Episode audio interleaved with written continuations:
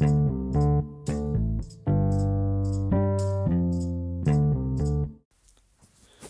this is Manage Your Money, and this is episode number 61.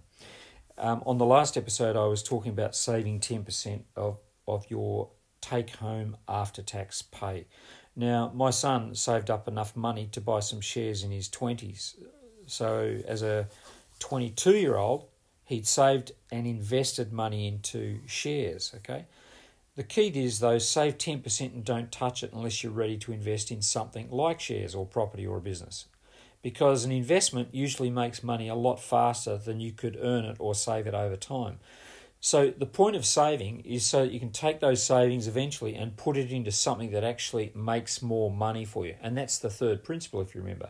So there's spend less than you earn, save uh, for surplus, and then make money, make more money. Those were the three principles that I talked about. But I discovered there's no point amassing savings and earning a piddling zero point 0.1 in a bank account. As I discovered, though, there's no point amassing savings and earning a piddling 0.001% in a bank account. A friend of mine invested $10,000 in shares and over six years turned that into $40,000. Had he left that money in the bank, I think it would have earned him about $18. But I want you to be clear, he sought good advice and you should too. Now, you might say, I can't save money. Look, if you can't save 10%, save 5%, but at least save something and don't ever spend it. Um, I know people who save 30% of their after tax take home pay. Okay? They've really learned to manage their spending and they save 30%, but they're saving up for a house deposit, for example. Pretend that that account doesn't exist. Some people say they can't save, but I hope you're discovering that's actually not true at all. Okay, everyone can save something. I've seen 18 year olds put 25 pounds a week into an ISA. That's 100 pounds a month. Okay, a year later, they've been saving money in a tax free environment that's earned them really good interest. Now, when I first moved from Australia to the UK, over two years I saved up £11,000. And that money came from my regular earnings by doing extra income projects and selling off unwanted stuff a mate of mine, Troy, uh, he took a personal loan to buy a jet ski and a kayak, and after using it for a couple of years, he found they were just gathering dust in his garage, but he still had the personal loan. So what he did was he sold those off, and he was able to reduce a massive chunk of this five-year personal loan that he had.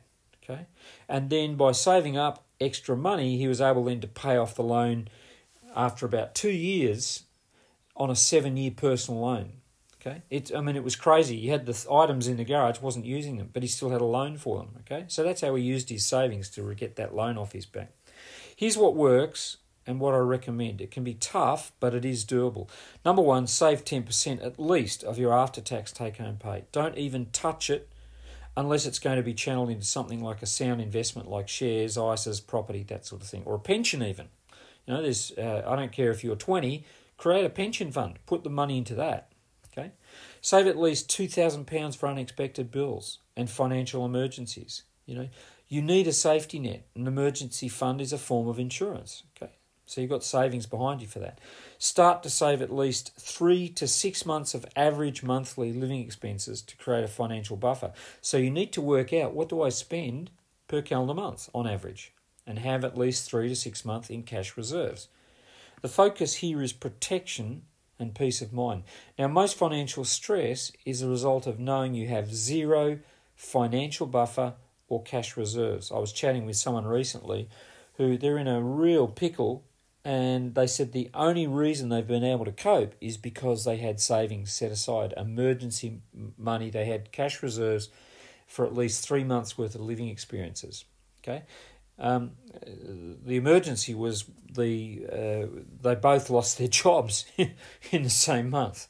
Okay, start saving for future projects such as your education or a house deposit or your retirement. You know, pension's a great form of saving. Okay, save to invest. Obviously, you get qualified advice. Now, once you start to see results, you'll be encouraged to continue the savings habit. Okay, most money experts recommend paying yourself first by saving at least ten percent of your take-home pay. Now they suggest never spending it unless you're investing it into something that is tax efficient and earns you a lot more than bank interest.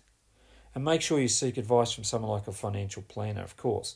In reality, saving 10% is probably not enough anymore, but it's still best because you're training yourself to save. You're creating that savings habit. I still save 10% of everything I earn, and apart from a small mortgage, I've got no debts. Okay? I actually live on less than 60% of my after, ta- after tax take home pay. At my stage in life, I don't have money worries that plague most people my age because they didn't save. Okay? And this can be true for you once you get the savings habit. But here's the problem most people pay their bills, do their shopping, splash a little cash, and then they try and save 10% from whatever's left over, which in most cases is nothing. So start by saving 10% of your after tax income first and then spend. So the principle is pay yourself first. So if you earn £100, take £10 out, put it into the bank, and then do your spending. Okay? In any case, good money managers set aside an amount of money before they pay their bills, go shopping, or splash cash. The four most important saving goals are these save money for emergencies.